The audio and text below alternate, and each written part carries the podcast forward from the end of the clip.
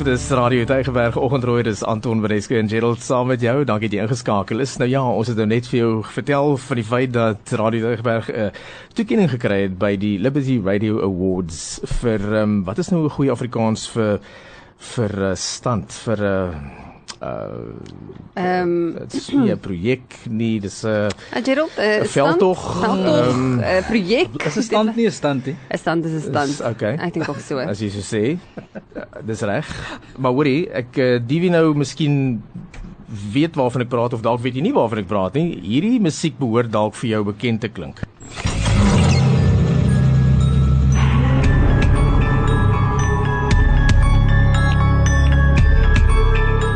Dit was die vreesloos musiek wat ons altyd gebruik het met die eh, die hele vreesloos span storie die ouens wat in die karre moes sit en uithou vir 3 dae lank. Ja, dit was 3 dae lank, 10 leerders per skool, vier skole. Was natuurlik die MTB skole en dit was baie interessant geweest want hulle kon kies of hulle seuns of meisies wil inskryf. En net een van die vier skole het 'n uh, 'n meisiespan ingeskryf. Oh wow. Hoërskool Tygerberg en kan nie glo die meisies het ontsettend goed gedoen. So op die einde was dit tussen hulle en Dev Malan in die finale face off of wat jy dit ook al wil noem mm -hmm. en die meisies baie amper gewen maar die het Milan toe as die as die wenners in die stryd getree en nou moet jy verstaan die loop van daai week was of 3 dae was daar ontsettende grillerige goeders wat hulle ook moes gedoen het maar die persoon wat alles gekoördineer het is Loanay Jansen van Rensburg goeiemôre Loanay Goeiemôre julle. Hoe gaan met jou? Dit gaan so goed en met julle. Ek staan nou hoeka by laerskool kyk uit oor 'n rugbyveld waar almal hardloop en hokkie speel en sjoe, dit bring my sommer weer terug daarna vreesloos in Tegvallei toe. Jo, maar ek moet jou sê jy het baie hard gewerk en jy verdien dit definitief. Hoe was dit geweest om op daai verhoog te gaan staan om die prys te gaan haal? Ja, dit was hoendervleisgewende oomblik geweest. Um ek het regtig nie gedink ons gaan hierdie jaar om weer wen nie. En um dan ons het teen regtig kwaai kompetisie deelgeneem. Jy moet onthou nê, by die NTN Radio toekenning was daar 1900 inskrywings. So net om as 'n finalis um genoem te word is reeds 'n ongelooflike prestasie. En um ja, so hulle sê die wenner is by gewag 104 FM. Ek weet ek het um ons CEO Hardes se foon uit sy hand uit gestamp want hy het dit afgeneem en die volgende oomblik het daar net 'n foon op 'n tafel gelê het ek opgespring het. Ek het vorentoe gehardloop gou Lance um wat die CEO is van die Liberty Radio Awards 'n groot vet druk gaan gee sommer namens julle almal van die Kaap af en um op die op die verhoog hardloop en daai toekenning namens julle almal gaan ontvang. Wat 'n groot voorreg. Is dit nou 2018 gaan jy weer afkom gaan jy weer alles bymekaar sit O, beslis ek kan nie wag nie. Nooi my asseblief, ek sal graag weer kom. Ek nou moet ek net in kort vir jou die laaste vraag vra. Ons nou min tyd vanoggend om te gesels, maar vreesloos. Jy um, dit was vir jou ook so 'n soort van 'n persoonlike reis gewees om om te kom by 'n punt waar jy kan sê jy kan regtig vreesloos leef, né? Dit was regtig, want ek bedoel, dit was 'n dit was 'n groot FM, julle susters radiostasie in Pretoria. Dit was ons konsep oorspronklik wat ons groot vrees gedoen het.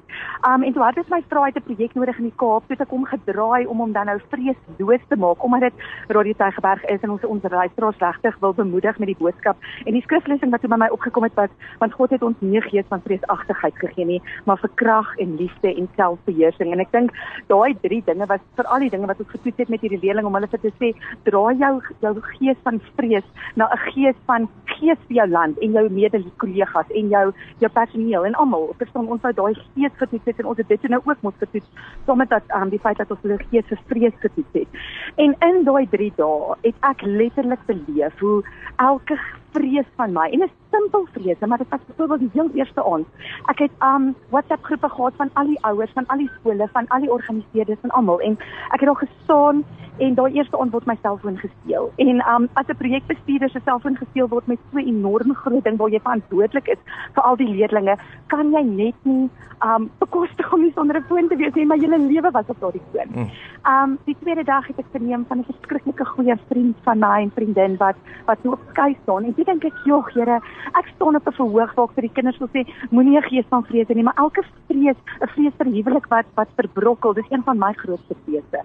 Um en elke ding het net waar geword daardie dag en die laaste dag van vreesloos, um kry ek die die, die gevreesde oproep van my beste vriend wat selfmoord gepleeg het. En So ek het self daardie 3 dae beleef hoe hoe jy regtig elke ding waarvoor jy vrees en nou nou moet jy waaraan klou jy anders vas jy klou vas en jy gryp die Here.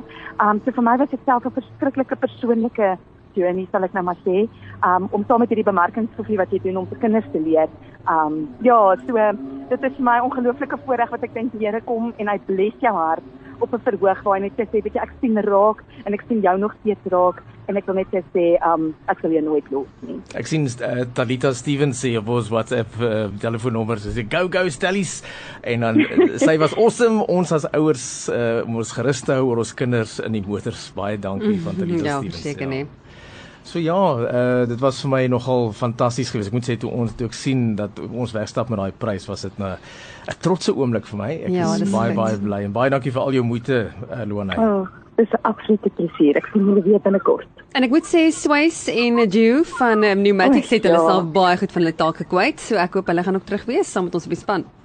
Die hele span, Beneska, dit was ongelooflik. Ek bedoel dit vat 'n enorme span om so ding te maak werk. Van iemand wat die wurms moet gaan haal tot iemand wat die En die kokkerotte. Die, die Ag. lus moet gaan haal op 'n plaas. Ja.